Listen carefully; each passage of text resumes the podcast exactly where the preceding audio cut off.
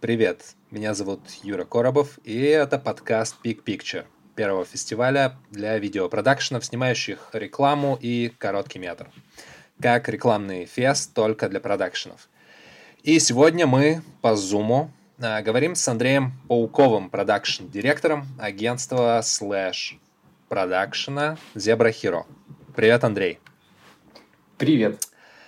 И э, сразу про наверное, ваше начало. А, когда-то вы с Артемом Царегородцевым съездили в Канны, взяли там бронзового Янг Льва и почему-то не пошли в сетевые агентства, не уехали в Европу, а занялись именно зеброй. Как так вышло? Ну, на самом деле, мы уже работали тогда, перед тем, как поехать в Канны, мы уже работали в маленьком агентстве, не на себя. И как раз это был такой толчок, чтобы уйти от этой модели, работать на кого-то и работать самим на себя. Потому что когда мы выиграли отбор российский в Канны, мы поняли, что нам нужно покупать билеты, оплачивать гостиницу и оплачивать себе аккредитацию. То есть мы выиграли отбор, но при этом а, где взять деньги туда, чтобы туда поехать, никто не знал.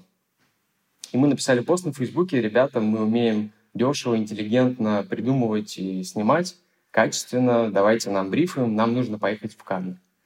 И за месяц мы заработали денег э, для того, чтобы все это оплатить, гораздо больше, чем тогда получали зарплату в своем агентстве. И очевидно, очевидным решением было после того, как мы вернулись из Кан, сделать свое агентство, потому что мы поняли, что это работает. Такой был выход из зоны комфорта, без которого мы бы не смогли ничего сделать. И нам понравилось. Ты в некоторых работах э, когда-то раньше был указан как реж. И, насколько я знаю, ты даже учился на реже. Но сейчас ты продакшн-директор. Как так вышло? Нет ли у тебя желания вернуться в эту тему, каких-то амбиций в этом направлении? Да, первые два года я все снимал сам, как режиссер. У нас не было вообще ни одной работы с чужими режиссерами, и мы все эти два, а может быть даже три или четыре года искали наиболее удобную для нас и эффективную модель. И через два года после того, как я снимал все подряд сам, это были и маленькие проекты, и большие проекты, и я через два года понял, что есть люди, которые снимают гораздо лучше, чем я. И моя сила заключается в том, чтобы этих людей находить, встречать, общаться с ними и продюсировать так, чтобы у этих людей были комфортные условия. То есть я как владелец агентства э, могу создать для режиссера комфортные условия, чтобы ему было поле для творчества, но при этом, если я сам для себя создаю это поле, э, люди путаются. Он так э, он, он говорит, что нужно сделать так, потому что он режиссер или потому что он хочет побольше денег заработать. Например, такие вопросы. И э, мы пробовали модель, чтобы у нас было все внутри, и даже был период, когда у нас был и motion дизайнер в штате, и операторы, и еще там парочка режиссеров, кроме меня. Но потом мы постепенно перешли вот к формату креатив плюс продакшн, и сейчас у нас половина креатива, половина продюсеров. И вс- все команды, э, начиная с исполнительного продюсера, режиссера, оператора и так далее, мы все это набираем на проект каждый раз. Все это фрилансеры – самые талантливые люди, которые имеют, умеют снимать именно то, что нам нужно. Например, у каждого режиссера есть специализация. Кто-то хорошо снимает тачки, кто-то хорошо снимает детей, кто-то хорошо снимает там лайфстайл ролики. Угу. Вот. Поэтому я не мог снимать дальше все подряд, и мы перешли к такой модели, и сейчас она гораздо лучше работает. А, у меня вообще э, сейчас будет такой небольшой рваный сторителлинг. В принципе, когда-то давно, еще в Грейпе, э, я участвовал в одном тендере на YouTube-канал. Mm-hmm. И как только мы о нем узнали, Вова Гарев э, позвонил своему старому другу из продакшена, чтобы участвовать вместе. Но тот сказал, что он уже договорился с другим агентством в тендере. Да, и... я знаю, про какой проект ты говоришь. Это было обидно проиграть, но когда я увидел, как, в общем-то, YouTube Samsung вы практически поменяли представление о брендированном контенте, стало обидно немного меньше. Э, мне кажется, ли это был один из ваших первых крупнейших клиентов? А это был не первый наш проект на YouTube, но один из э, первых громких проектов, который удачно зашел и за который мы получили много призов на фестивалях, после которого нас все узнали. Наш первый проект был э, проект «Великое противостояние». Это YouTube-сериал для продвижения шестого эпизода «Звездных войн» для Disney и Google. Мы снимали с блогерами всего российского YouTube такой ремейк «Звездных войн» за битву в интернете. Вот. И тогда мы писали сценарий и вообще писали этот тендер из нашего первого офиса, который был в Нескучном саду в кафе, э, как же он назывался? Хлеб насущный. О, да, я знаю этот хлеб насущный, класс. Вот, у меня есть фотки, где мы сидим на веранде, и за, за тот день мы три раза поменяли офис. Сначала у нас был офис в хлебе насущном, потом в гараже, и потом еще там где-то на лавочке в парке Горького. Вот, но так, мы уже тогда поняли, что нам интереснее гораздо снимать не рекламу, а снимать что-то контентное, что люди будут смотреть с удовольствием, лайкать, репостить и комментировать. И из-за того, что там было очень много блогеров, каждый эпизод мы просто выкладывали этот эпизод, нажимали Commander, и там по, по тысяче, по десять тысяч просмотров добавлялось каждую секунду. Э, очень много людей смотрело, и мы почувствовали вот этот э, драйв, и это ну, необычное чувство. Это не то, что там ты снял ролик, и его по телеку показывают, ты даже не знаешь, кто его смотрит. Здесь ты видишь реакцию и понимаешь, интересно людям действительно или нет, хорошо ты сделал свою работу или нет.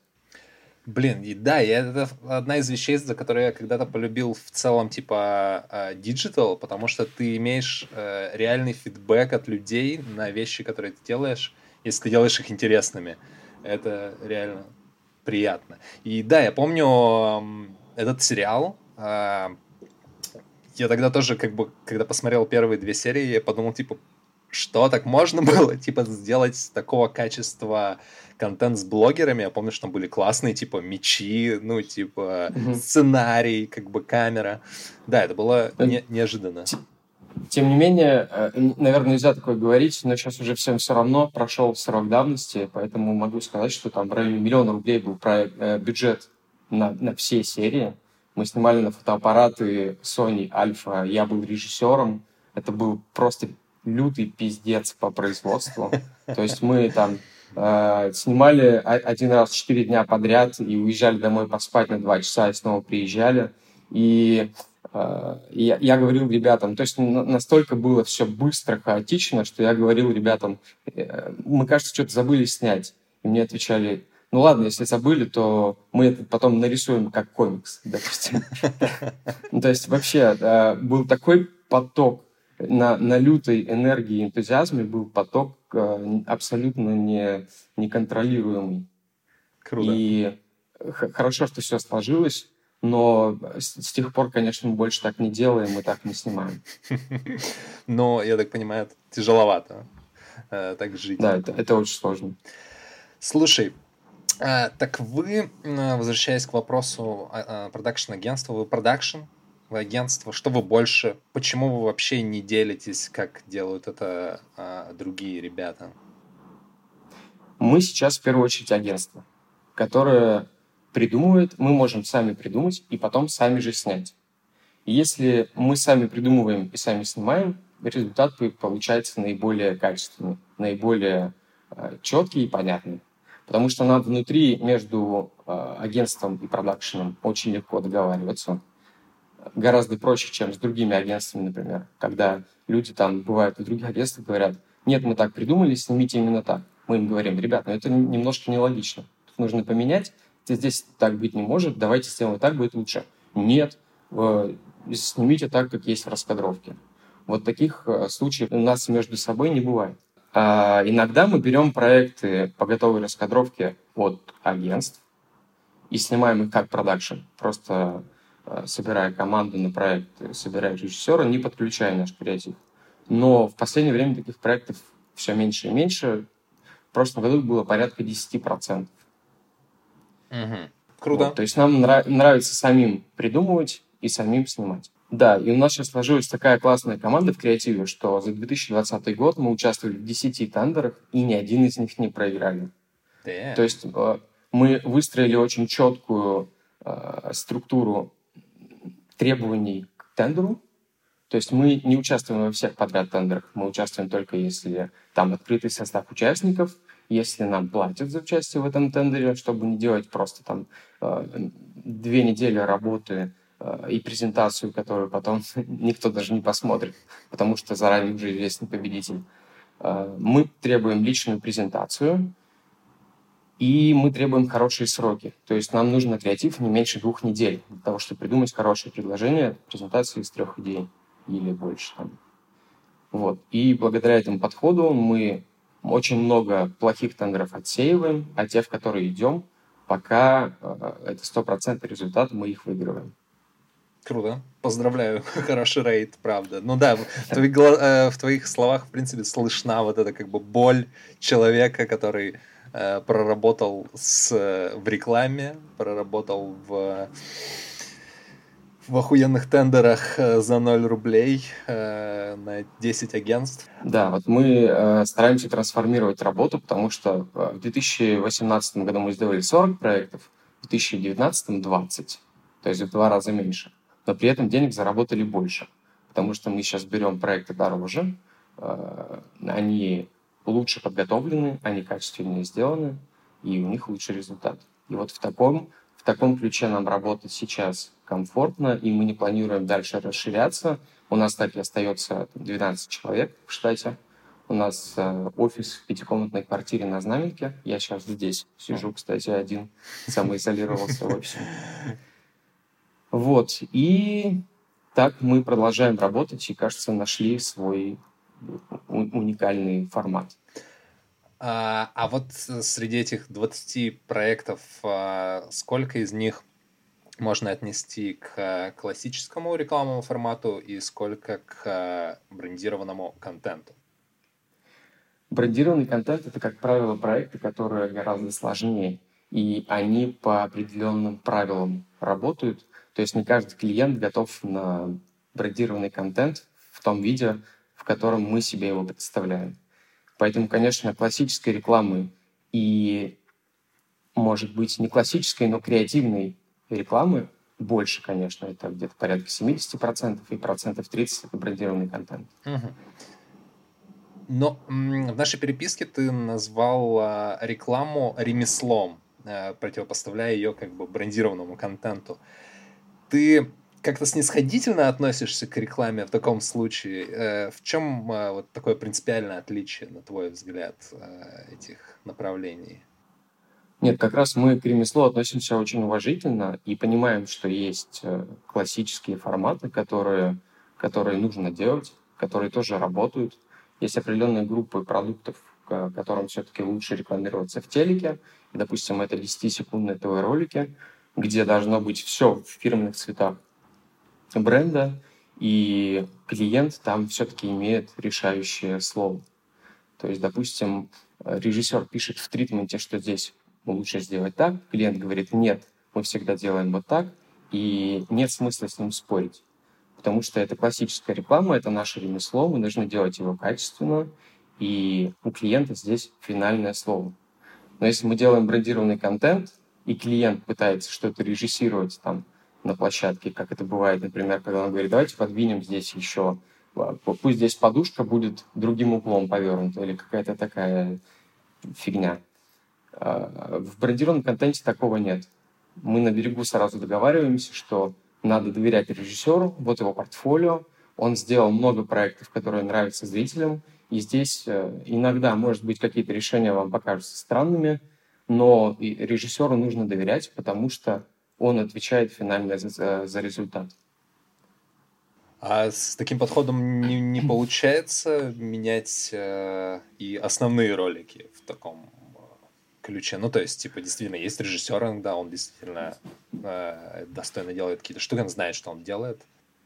Не, мы всегда стараемся, мы всегда стараемся даже ремесло делать как-то качественно и находить для себя какие-то точки для роста. Там это может быть классно сделано по производству, очень красиво снято, или как-то там э, использованы какие-то новые приемы. Э, мы всегда пытаемся это делать, но именно финальное слово все-таки за клиентом. Если клиент говорит, ребят, Вы здесь намонтировали, блин, модно, классно, но так быстро, что наши, наша целевая аудитория ничего не поймет. Мы им говорим, окей, мы тогда сделаем попроще. Расслабим там, это ваше право, мы э, учтем эти комментарии в монтаже, допустим. Чем э, можно ли вообще разделить э, понятие э, какой-то полноценной художественной формы типа кино и сериалов от брендированного контента? Или эта грань ее не существует? Брендированный контент — это контент, который интересен зрителям в первую очередь. И наша инновация как раз заключается в том, что мы делаем кино и сериалы, которые также можно было бы продать на какие-нибудь платформы и без бренда. Только за них платит бренд. И эти интеграции могут быть очень тонкими, очень не, не, незначительными, какими-то завуалированными. Например, мы снимали, э, например, мы снимали для МТС недавно сериал «Последний рейв». Там есть четыре серии по 20 минут. Если их объединить все вместе, то получится полный метр. И интеграция МТС заключается в том, что в самом конце, уже когда идут титры, чуваки говорят, а, а, два главных героя сидят на остановке и говорят, «А, представляешь, про нас сериал сняли бы. Давай какому-нибудь бренду предложим. Какому бренду? Кому нужно про тебя два бана сериал снимать? Ну, не знаю, например, МТС. А у них там была группа «Моя тетя сука» называлась. Это два музыканта, которые из Мурманска ехали в Москву. Uh-huh. Про них история. И он говорит, вот э, наша группа называется «Моя тетя сука», а теперь оставь только первые три буквы. МТС. Иде- идеально подходит. Вот. И в конце мы записали обращение режиссера, что э, если вы хотите второй сезон, то напишите внизу в комментариях МТС второй сезон. И люди за два дня написали 34 тысячи комментариев. МТС, э, второй сезон, давайте, куда нужно пойти, чтобы купить сумки, э, симку, перехожу с Билайна на МТС и так далее. Там. И один даже чувак написал, если не будет второго сезона, я приеду в офис МТС в костюме кролика и разъебу вам офис. Что такое? Класс. Блин, а МТС э, сопротивлялись по поводу «Моя тетя сука»? Нет, нет, это, мне кажется, да, даже ребята из МТС и предложили изначально. То есть там, там в МТС есть подразделение, которое занимается общей коммуникацией с Нагиевым, который снимает ролики. А есть э, молодежные подразделения, и они супер прогрессивные, они поддерживают разные фестивали, там типа фестиваль «Боль», например, и делают капсульные коллекции одежды вместе с AD AD, Козик, Джус, Сартик, вот эти mm-hmm. вот всякие наклейки, которые по городу. Ну, в общем, они в теме, и они... У нас с ними получился идеальный такой э, союз, потому что они точно поняли, как работает эта схема. Э, люди, посмотревшие первую серию, и если кому-то не понравилось, они пишут в комментариях «говно» и уходят. Э, тем, кому понравилось, они смотрят вторую, третью, четвертую, и только в конце четвертой, когда уже очень сильно влюбились в этих героев, когда полностью погрузились в историю, они узнают, что это сделал МТС. То есть только те, кто действительно полюбил этот э, продукт, они понимают, что это сделано МТС. А другие даже могут и не догадаться, кому это не зашло. А вам при, приходилось э, отключать на каком-то контенте комментарии из какого-то ада или из-за клиента? Нет, э, мы ни разу так не делали. И иногда выходят проекты, я читаю там релизы на составе. Э, например, какой-то банк снял сериал, э, снял веб-сериал про то, как пользоваться картами. Я захожу, смотрю, а это рекламные ролики минутные, где бабушка приходит там и говорит, будете теперь мне на карту переводить, я теперь самозанятая. Почему это люди называют веб-сериалом? И почему отключены лайки, дизлайки и почему нет комментариев, сразу становится все понятно, потому что людям этот контент вообще не нужен, это тупо рекламные ролики, просто э, их пытаются подать под соусом, что это контент, но по факту это нифига не контент. И, конечно, если включить комментарии, то там будет э, куча хейта, потому что это просто, ну, по сути, это обман зрителей, которым сказали, что это контент, но на самом деле это не контент. Yep. А, а я правильно понимаю, что у миллионера из Балашихи тоже, как бы, по сути, рекламная интеграция, она вот в конце после титров? Uh, так. Где они там типа, вспомнить. показывают съемочную да. площадку, вот это все. Да, это очень смешная история. Там тоже в самом конце бабушка говорит Богдану, «Богдась, а ты уже когда будешь раскрываться? Что это э, не блок, а сериал, который сделал модуль банк?» И, а, а Богдан до конца не верит, и он э, такой, как, какой сериал? Бабушка, ты что, я вообще не понимаю, о чем ты говоришь. То есть там вот в таком виде интеграция – и это тоже очень... Там такая же схема была, очень похожая схема, как с последним рейвом. То есть люди, которые полюбили Богдана и смотрели до конца, они тоже выразили респект бренду в конце, когда э, стало известно, что это модуль банк. Причем э, мы сначала делали превьюшки каждой серии в цветах новых банков. То есть после первой же серии люди подумали, что это какой-то банк, но, но не могли понять, какой. И мы, чтобы их еще сильнее запутать, сначала сделали превьюшку в цветах Тинькофф, потом в цветах Альфа-банка, потом в цветах там точки. И они каждый раз писали, блядь, это же э, Тинькофф. Нет, это же Альфа-банк. И в итоге все поняли, что это модуль. Это вообще у вас происходит от какого-то, типа, очень хорошего понимания аудитории соцсетей, Ютуба? Uh, у нас есть страсть к кинопроектам. И э, мой партнер Ар- Артем, он учился на сценариста, пока учился на режиссера. То есть нам нравится делать что-то, что интересно смотреть зрителям. И когда мы думаем, интересно ли это будет смотреть зрителям, мы пишем так, чтобы нам было интересно. То есть мы понимаем, что сейчас там классические даже форматы кино, такие жанры, как там, комедия или мелодрама, они меньше интересны нашей аудитории современной прогрессивной, и больше интересны какие-то абсурдные вещи, где есть вот такой тонкий юмор. Э, там, я не знаю, у нас сейчас э, как, как референсы э, мы всегда смотрим в сторону Рики Морти или какого-нибудь такого прогрессивного юмора, когда люди не до конца понимают, что происходит, и если ты думаешь, что у шутки уже конец, у нее там еще четыре этажа наверху, как, как еще может развиться ситуация еще более абсурдно, чем она была до этого. И мы делаем проекты контентные так, чтобы нам было интересно. Вот это, наверное, самый главный принцип. А э, я правильно понял, что «Миллионер из Балашихи» вы хотите собрать фильм, вы его хотите переснять, или как это будет происходить? У нас есть несколько разработок. Сейчас мы написали полный метр, заявку на полный метр. А, Богдан будет заниматься другим, другим делом уже не, не бизнесом в секшопе, а у него будет другой бизнес. И мы хотим снять про это фильм, потому что нам кажется, что Богдан достоин полного метра, потому что это такой народный герой, народный персонаж, который, за которым будет следить широкая аудитория. Потому что он близок. Например, мои родители, э, когда узнали, что мы сделали такой сериал, взяли и захлеб посмотрели за один вечер все четыре серии. И их не смутило, что там он э, продает анальную смазку или там э, какие-то еще вещи. Э, они с удовольствием это посмотрели, хотя им там больше 60 лет. Вот. То есть Богдан, мне кажется, что потенциально очень интересный персонаж, которого могут, может полюбить широкая аудитория. А, Поэтому мы написали заявку на полный метр и отнесли ее в несколько студий, и будем сейчас искать деньги на производство. А это ваш э, первый опыт, э, получается, типа, вы хотите полный метр сделать не брендированным, я правильно понимаю? Не брендированным. К сожалению, э, очень тяжело сделать полный метр брендированным. Я знаю вообще совсем немного примеров, был полный метр про Одноклассники, по-моему, у нас в России. Был полный метр про Google, как стажер в Гугле э, стажируется.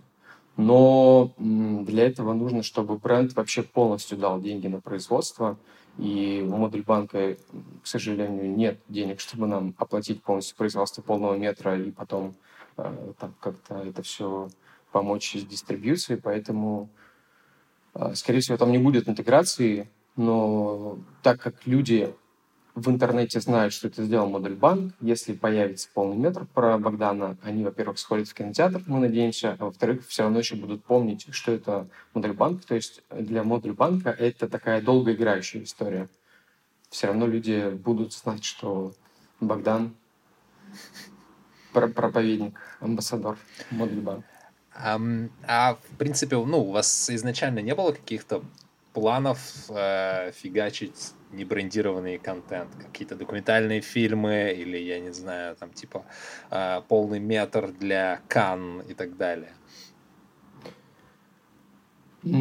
Всегда. Ну, идей много. Идей очень много по поводу того, что бы мы хотели сказать, о чем бы мы хотели рассказать, какие истории, и эти истории есть. И всегда, когда ты думаешь, было бы классно снять кино про этого человека или там рассказать эту историю, всегда сразу стоит вопрос, где взять деньги на производство. И как раз э, наша инновация в том, что мы берем эти деньги у бренда. Хотя эти деньги могут давать и разные площадки, и студии, там, и киностудии и так далее. И мы сейчас потихоньку идем в направлении того, чтобы получать деньги не только у брендов, но и у разных э, стриминговых сервисов и так далее, которые тоже заинтересованы в производстве своего уникального контента. К слову о стриминговых сервисах. Э, через неделю запускается Quibi или Quib, Quibi, mm-hmm. новый стриминг, в котором а, художественные и документальные шоу будут длиться типа по 7-10 минут. А как думаешь, вообще есть э, будущее именно у такого формата? А, по 7-10 минут, ну, фишка стриминговых сервисов в том, что они работают по подписке. Они заинтересованы в том, чтобы люди подписывались. Поэтому они хотят именно сериалы. Допустим, они дают там тестовый период, неделю бесплатно за рубль, а потом там 300 рублей в месяц. И если тебе понравился какой-то сериал, и ты его дальше начинаешь смотреть и знаешь, что серия будет через неделю, то ты подписываешься, и стриминговый сервис тебя удерживает как клиента. Если это какая-то короткая документалка про там какого-нибудь интересного чувака на 7 минут, то это немножко другой формат. И я не знаю, э, как, как они планируют эту бизнес-модель Я думаю, это доку их... Типа, ну, серии по 7-10 минут, то есть 5-7 а. серий, э, ну, вот коротких. Ну, это интересно. Почему нет? Не знаю, блин, что тебе ответить. Ну, просто э, ваши как бы шоу, они как раз типа короткие, э, по там 10-15 э, минут. Они укладываются в этот э, жанр. Я просто подумал, а вообще есть ли смысл э, пытаться, ну, как я, конечно, не пытаюсь думать за вас, но, типа, есть ли смысл в «Миллионере из Балашихи» э, полнометражном, если он на самом деле, типа, действительно и э, как бы в короткой форме э, самодостаточен максимально и наиболее актуален, возможно, даже. А, то есть это, в принципе, какая-то такая новая форма, которая еще как, ну, а, не зафиксирована, не формализирована кем-то, вот, может быть, Квиби даст ей какого-то смысла и авторитета. Мне кажется, что чем больше человек с тобой находится в коннекте, чем дольше он смотрит твой контент, тем лучше. Соответственно, Тут может быть еще такая мысль, что практически каждый полный метр можно разделить на несколько историй, на, на сериал, там, короткие, по 7 минут. Но в обратную сторону это не работает так. То есть не, не все 7-минутные шоу ты можешь собрать в полный метр. И в этом плане полный метр гораздо более интересная история. Если у тебя есть материал, который будет держать зрителя полтора часа, то значит надо делать полный метр. Если у тебя есть идея для шоу, где там больше 7 минут смотреть, которое неинтересно, но это могут быть разные 7 минут. Там, 7 минут про бизнес, я не знаю, пекарни, 7 минут про бизнес э, туризма, там, 7 минут еще про что-то то тогда лучше делать шоу, потому что ты понимаешь, что это не сложить в одну цельную историю.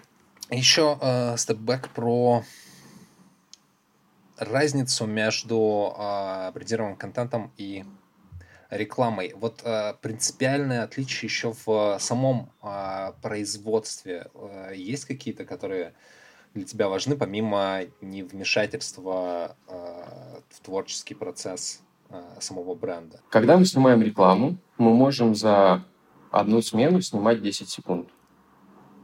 Это будет, допустим, 5 кадров, каждый из которых будет очень сильно вытрачен, выверен, подготовлен, тысячу раз обсужден, тысячу раз нарисован, тысячу раз смоделирован в 3D или как-нибудь там еще, тысячу раз согласован с клиентом. Там может быть тысяча дублей. Мы сняли дубль, подошли к клиенту, вам все нравится? А может быть такую реакцию попробуем? Хорошо, давайте попробуем. Еще снимаем 70 дублей. Теперь нормально? Ну да, да что-нибудь выберем. А когда мы снимаем сериал, мы делаем все гораздо быстрее. И там, конечно, гораздо больше объема. То есть, э, вот, например, мы снимали последний рейв, у нас было 20 смен. А, за эти 20 смен мы сняли 90 минут материала. То есть выработка там по, по 4,5 минуты в день, в отличие от 10 секунд на рекламном ролике. И некоторые решения э, принимаются там, очень быстро. Мы не можем себе позволить сделать по 70 дублей, когда мы снимаем сериал какие-то сцены длинные, даже которые хочется разбить на несколько кадров и снять их с разных сторон. Мы понимаем, что мы не можем себе это позволить производственно, и мы их объединяем там, в один длинный кадр, например, в одну длинную проходку. И это совсем другой формат производства, совсем другие законы. Там.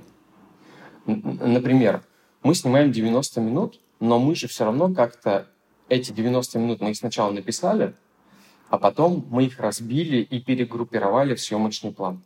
Допустим, э, у нас в процессе э, сериала первые 10 минут происходит в Мурманске, потом там, они едут в Москву, потом они в лесу, там ночуют, потом они в кафе, потом они опять в Мурманске, потом они еще где-то. И мы снимаем сначала всю часть в Мурманске. И нам очень точно нужно э, контролировать как они изменились, как они выглядели. А, здесь у них такой грим, здесь они там с царапинами, например, а в этой сцене уже нет, а в этой опять с царапинами. И вот так вот э, здесь гораздо больше всего нужно держать в голове, и появляются какие-то даже новые интересные продакшн единицы, такие как, например, Script Supervisor. Девочка была у нас на площадке, которая э, снимала все на, на телефон и все время говорила, ребят, в этой сцене он стоял вот здесь, а не вот здесь. Мы такие, блин, точно так, спасибо. Ты, ты упомянул Мурманск, и я вспомнил, что у меня возник этот вопрос, когда я смотрел э, Рейв. Почему Мурманск? Почему вы захотели снимать именно в Мурманске?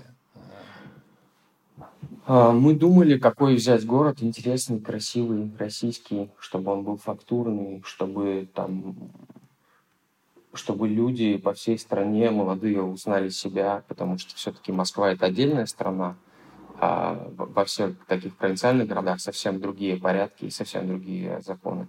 И в Мурманске есть море, это красивый город на самом деле, очень, и классная дорога от Мурманска в Москву, и мы действительно, когда мы писали этот сериал, ребята, режиссер и сценаристы поехали туда на машине, они там жили несколько дней, они смотрели, как там вообще живут люди, как, в какие клубы они ходят, как выглядит там местная молодежь.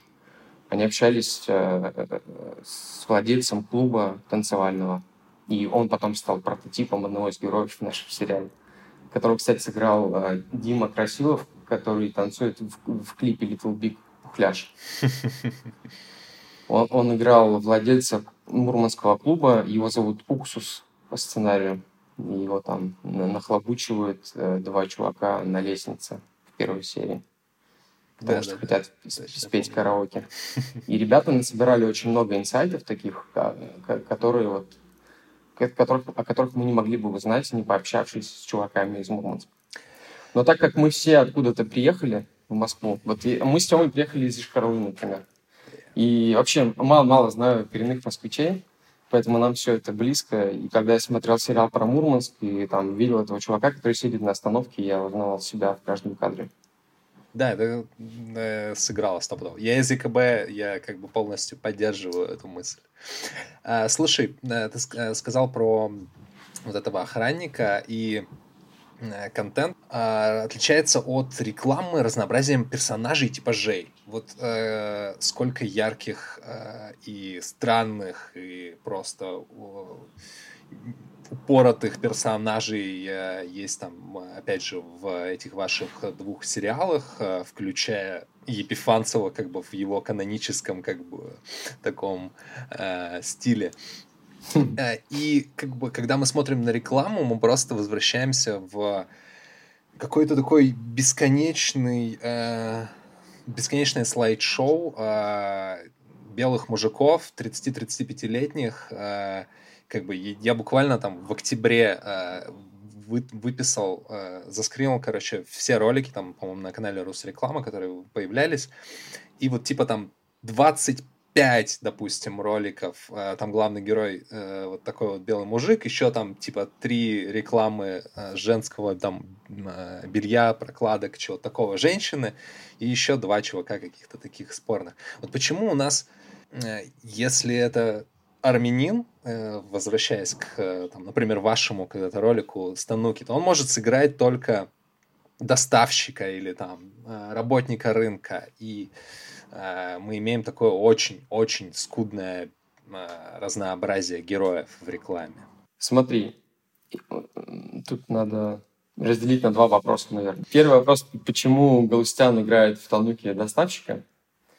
Э, если честно, нет, не мы придумали. И вот, например, мы снимали в пятницу Delivery Club, там все три чувака — это очень интересные, необычные доставщики.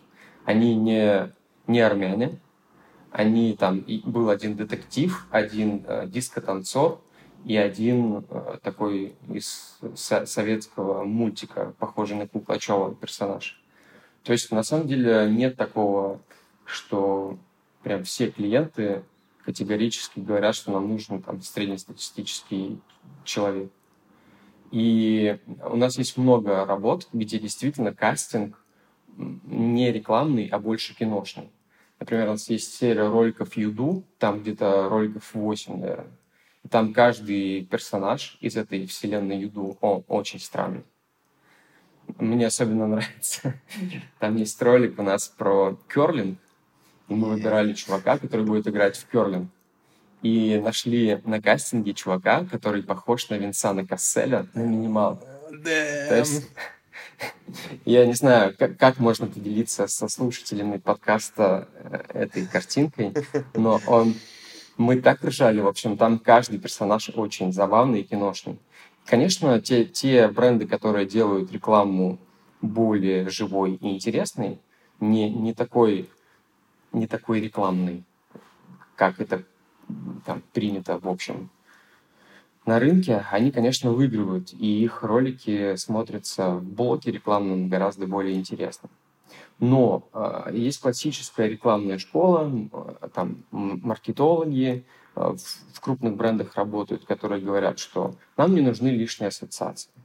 Например, мы, там, у нас бывали случаи, мы говорим, давайте здесь будет темнокожая девчонка в компании молодых ребят. И мы начинаем очень долго спорить с маркетинг-директором о том, что это может за собой повлечь, какие ассоциации, а, что подумают зрители, если там будет темнокожая девчонка. Мы говорим, это современно, это классно, это интересный подход, новый, необычный. А, он говорит, а почему, что мы хотим этим сказать? Ведь у нас целевая аудитория другая. У нас там целевая аудитория, допустим, э, жители городов э, миллионников. Пусть они будут обычные жители. Ну и вот так вот все время происходит батл, и есть люди, которые спорят и чего-то добиваются, есть люди, которые спорят и потом соглашаются, есть люди, которые сразу соглашаются. И людей, которые сразу соглашаются и делают быстрее, лишь бы снять и там заработать денег, их, конечно, большинство, они превалируют э, в, там, среди всех остальных агентств, поэтому часто в рекламном блоке ты можешь наскринить одинаковых людей, есть прям даже такие актеры, которые снимаются там, несколько раз в месяц. Одни и те же мужики в разных рекламах всегда играют папу, он всегда подкачанный, может быть с усиками, может быть без, но по сути это один и тот же всегда человек. Ничем не примечательный, ничем не запоминающийся. Мы всегда стараемся сделать интереснее кастинг. Вообще у, у меня была мысль сделать курс на базе какого-нибудь воркшопа или кого-нибудь еще специально для бренд-менеджеров. То есть э, мы все такие прогрессивные ребята, с вами рекламщики, смотрим западные кейсы и учимся там в школах разных, и понимаем, что зрителя можно привлечь необычной фактурой, и если там лица будут разные, это будет классно. Но бренд-менеджеры, у них какой-то свой мир, там они живут в, в Excel, э, они даже переписываются, мне кажется, в Excel-табличках друг с другом. И поэтому иногда им просто не хватает этого осознания, у них очень четкий, четкое направление, что нужно сделать именно так. Тем более, там, у них часто есть начальник, который говорит, что нужно делать именно так. Поэтому было бы классно как-то их расширить им кругозор.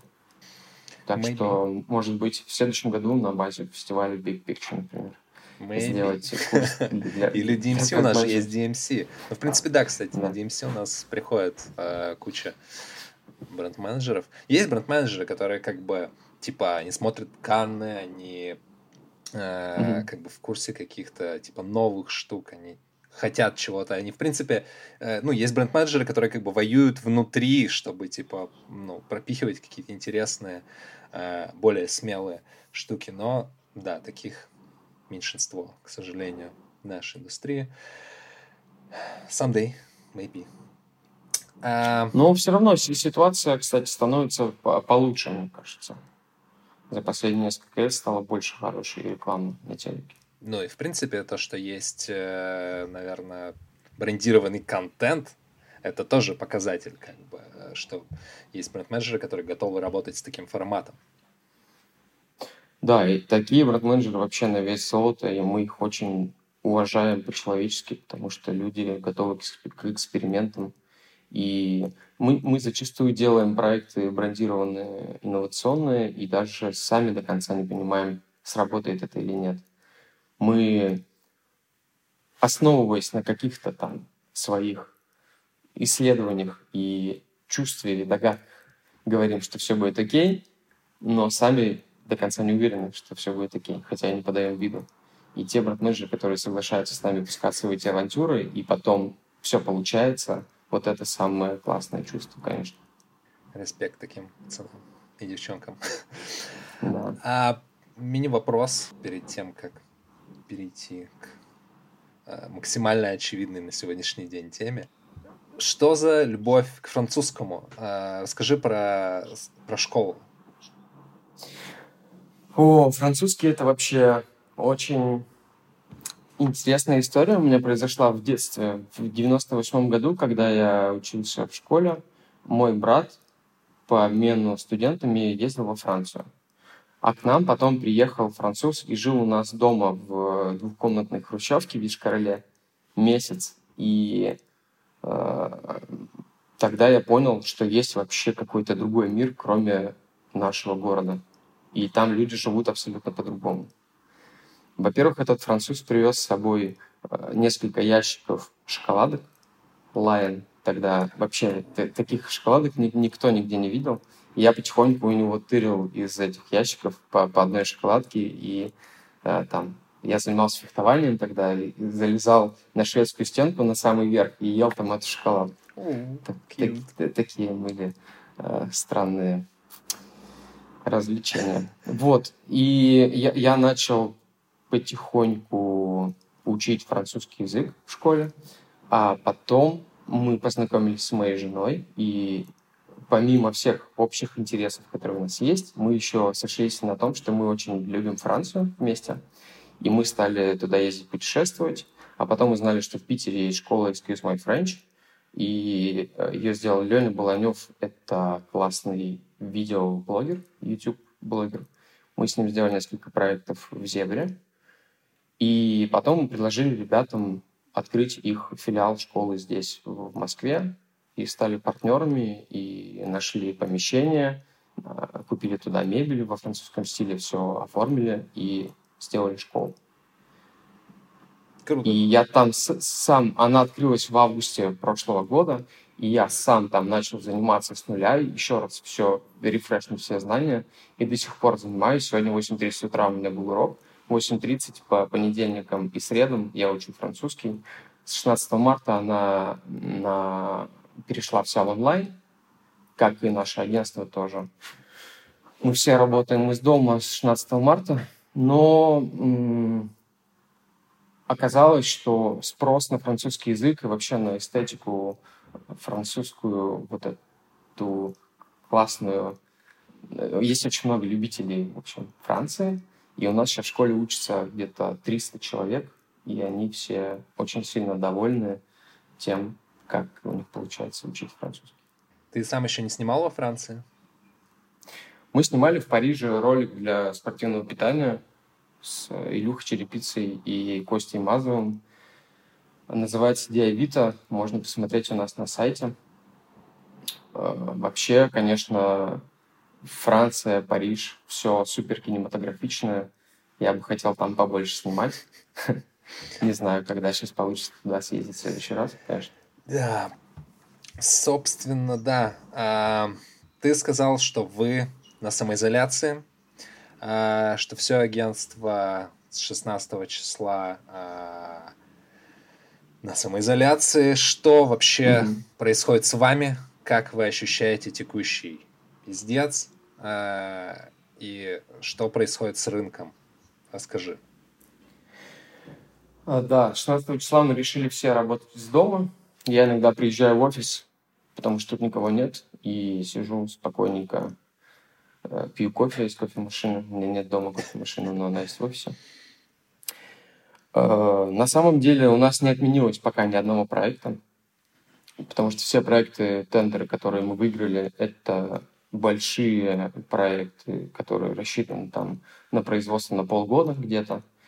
И мы к ним также продолжаем готовиться, и это такая работа, которая может вестись удаленно. То есть мы там, э, например, мы делаем YouTube-шоу и договариваемся с ведущими, пишем сценарии, пишем рубрики, утверждаем с клиентом. То есть здесь все работает как и раньше.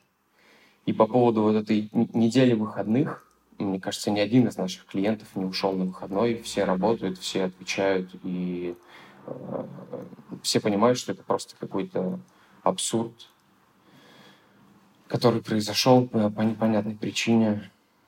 Зачем-то сказали, что эта неделя будет выходной. Да, это было реально странно. Мы с ребятами со всеми поговорили и просто сказали, что раз законодательно выходной, то мы не можем вам запретить. Э, э, мы, мы не можем вас заставить работать, но э, там, мы руководящим составом, я, Артем и Елена, будем работать. Если хотите, давайте тоже работать. И все тут же написали, конечно, будем работать, что нам еще делать дома. У нас проекты, у нас дедлайны, нам есть что делать.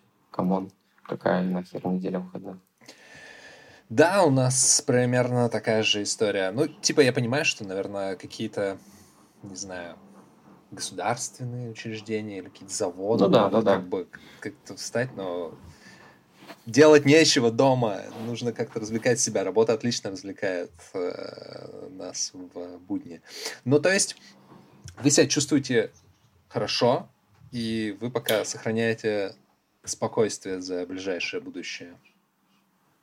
Да, более того, мы хотим как-то адаптироваться и придумать новые форматы. Например, вот сейчас того же Богдана, который мы с тобой обсуждали, мы пытаемся сделать веб-сериал с ним, когда он э, ведет бизнес из дома по, по скайпу. У него есть э, там агентство, которое занимается определенным видом бизнеса, и он, э, у него есть цель там, Блин, я расскажу, но это будут спойлеры дикие, пока не буду рассказывать. В общем, у него есть очень амбициозная цель, и он э, пытается это все организовать э, через Zoom, как мы с тобой сейчас разговаривать. И мы думаем, что можно такой сериал сейчас быстренько написать и продать, и это будет интересно, это будут люди смотреть, и это можно сделать э, даже с известными селебами, актерами, которые будут просто из дома записывать нам видео, потому что сейчас все готовы работать, все сидят дома и все скучают. То есть мысль в том, что не надо унывать, нужно искать новые способы адаптироваться. Э, не, не, не, не покупать, конечно, маски там по 30 рублей, а продавать по 300. Но какие-то легальные способы надо искать и не унывать, короче. Ну, кстати, да, типа э, шанс того, что сейчас вот этот э, жанр, как бикмамбетовские десктоп-триллеры взлетит довольно высок, как будто бы. Типа все располагает. Да, Причем я знаю, что Базилев сейчас э, делал несколько проектов в формате Screenlife, и они уже там в стадии активного производства, и как раз вот э, для них эта ситуация может быть даже очень выгодная, потому что они точно ничего не останавливали, они все э, работают, они все будут выпускать. И стриминговые сервисы сейчас, конечно, тоже подскочат, там акции магазинов растут, акции на что там еще, сервисов доставки, uh-huh. Яндекс Еда, Яндекс Лавка, все это суперское. Сегодня видел в Фейсбуке мой знакомый сценарист устроился курьером в Яндекс Еду и выложил фоточку, как он едет в метро, доставляет кому-то заказ в желтой курточке и говорит, что он понял жизнь. Блин, ну это... Да, это интересно сейчас быть курьером, просто ты гоняешь по постапокалипсису. Ну а если мы будем сидеть дома лето, ну и, и еще у нас подтвердилось несколько роликов сейчас, которые должны сделать, должны быть сделаны полностью в 3D. То есть там написан сценарий так, что это какие-то интересные яркие образы, которые полностью сделаны на графике. Я думаю, что сейчас э, будет рассвет и подъем у студий, которые занимаются 3D-графикой, которые тоже все могут делать из дома. И это тоже один из вариантов, как пере, немножко перепрофилировать свой ну, и анимация тогда выходит, может да. сейчас подняться. Я сейчас очень сильно уважаю те бренды, которые смогут адаптироваться и, может быть, переключить. Ну, там, не отменить полностью все свои активности, но перепридумать их, как-то сделать их графикой или в 3D, или как там снять, например, по, по скайпу, или, ну, не знаю, одного оператора отправить, допустим, куда-то. Uh-huh. Мне кажется, это еще возможно пока сделать, пока у нас документы на улице не проверяют. Я сегодня доехал от дома до офиса, э, не встретил ни одного полицейского, и все было нормально. Со считывателем QR-кодов? Да. Блин, я вообще еще... угорел. Я типа, я люблю наше время за киберпанковые заголовки, но это просто был новый level, то, что э, каждый москвич должен ходить с QR-кодом, который mm-hmm. определяет его местоположение. Слушай, а типа действия э, правительства, направленные на какую-то поддержку малого среднего бизнеса, они вам лично как-то помогут? Или это к вам вообще никак не относится? У нас есть э, финансовый директор, который мониторит все эти указы, постановления и так далее, э, кидает нам новости. И после обращения Путина все звучало так, как будто бы там можно будет сэкономить что-то на налогах, на налоговых взносах и так далее. Но в итоге, как выяснилось, это все супер сложно сделать, и практически невозможно что-либо там, ну, как-то как это использовать в полезную сторону практически нереально. Поэтому мы, мы на это особо не надеемся. Я знаю, что в других странах там очень э, большие средства выделяются на то, чтобы помогать малому и среднему бизнесу. Э, в России, конечно, надо надеяться только на самих себя, и от государства ждать какой-то помощи не приходится особо. Yeah. Да, наверное. Окей. А, ты полностью, а, ну то есть э, ты живешь в режиме типа дом, иногда вот пустой офис, я правильно понимаю? То есть да ты полностью соблюдаешь этот формат. А как тебе вообще работается в, в одного дома или в офисе? Ну, я, я, я правильно понимаю, что дома тебе как раз не очень работает, поэтому ты приезжаешь в офис? Или... Да, но тут еще есть кофемашина, да, дома точно. нет кофемашины. На самом деле, когда мы перешли на удаленный формат работы, я первую неделю уехал вообще в лес и жил там в, в лесу в домике, там был хороший Wi-Fi, и я понял, что за эти дни, пока я там был, у меня было встреч гораздо больше, чем когда мы работали из офиса.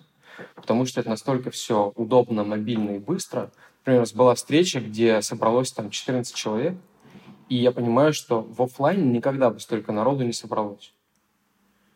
Потому что, во-первых, ну, блин, такой переговорки нет, что все 14 человек там туда влезли. А здесь все были все слушали, никто не опоздал. И такая плотность этих встреч, что из Zoom в Hangouts, обратно в Zoom и еще там куда-нибудь, э, Skype. И, в общем, пока у нас эффективность вообще не падает, а может быть даже растет. И мы подумали о том, что когда кончится карантин, можно практиковать такое и уезжать на неделю, если нет там, в производстве проектов, когда надо снимать прям. Можно брать и уезжать на неделю или там на месяц куда-нибудь и работать по скайпу точно так же. И, возможно, это даже будет более эффективно. Мне кажется, люди по пока могут получать от этого удовольствие, от нового формата. Если это продлится три месяца, возможно, тогда все немножко начнут с ума сходить. Пока все нормально. Оправдаю название подкаста. У нас тоже получается брендированный контент э, про фестивали. А, ты знаешь, что мы делаем фестиваль Big Picture. Насколько я помню, мы даже как-то сотрудничаем в этом плане. А ты видишь смысл вообще в том, чтобы а, продакшн, у продакшенов был свой фестиваль? Потому что вот с Пашей мы, например, общались, и ему кажется, что Vimeo порой, в общем-то, достаточно для продакшена, для самопродвижения. Vimeo достаточно, и мы тоже пользуемся Vimeo. Еще есть э, RealSource, такой сайт, где режиссеры, операторы и продакшены размещают свои работы. Ну и в Инстаграме ты можешь сделать витрину, где угодно ты можешь сделать витрину у себя на сайте. Но для того, чтобы про продакшн или про какого-то там таланта узнали клиенты или те же самые продакшн, конечно, нужны такие мероприятия, когда лучших показывают лицом, и когда ты можешь там Э, сходить на этот фестиваль, допустим, и найти себе новых контактов, найти себе э, людей, э, за которыми тебе захочется следить. Мне кажется, что в России как раз эта ниша была пустая фестивалей именно продакшн. То есть в Каннах, например, есть номинация «Фильм Крафт», когда э, по всему миру снимают ролики, и все знают, что фильм «Крафт» — это самое лучшее с точки зрения продакшена. На наших российских рекламных фестивалях все-таки главное — это идея. Если ролик снят классно с точки зрения производства, но при этом там нет креатива хорошего, то его не будут даже на фестиваль отправлять. Либо его отправят, но жюри посмотрит, скажет, блин, снято прикольно, но креатив мне ни о чем, поэтому он не достоин приза, допустим. И когда вы делаете фестиваль для продакшенов, здесь очень важно понять, какие критерии оценки работ, потому что это очень сложно, и эта тема ну, у нас не очень развита в России.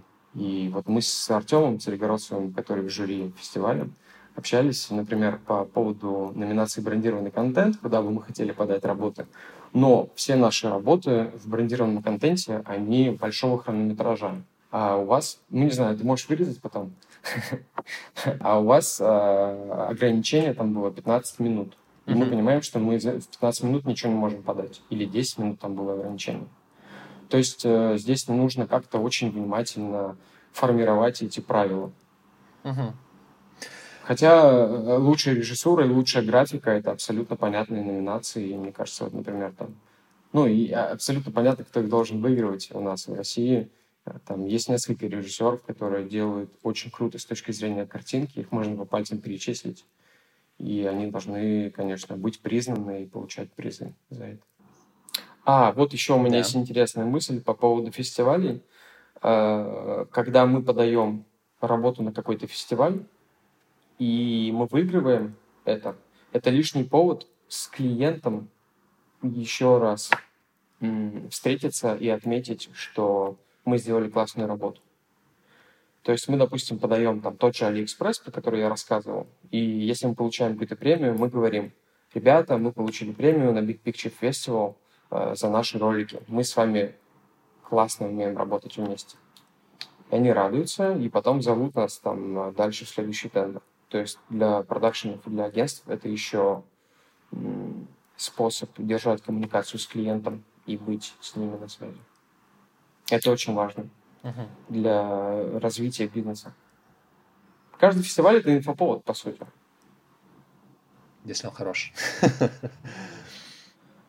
Да, но если там сделаны классные заставки с гличом, то это уже много дорого Сто процентов.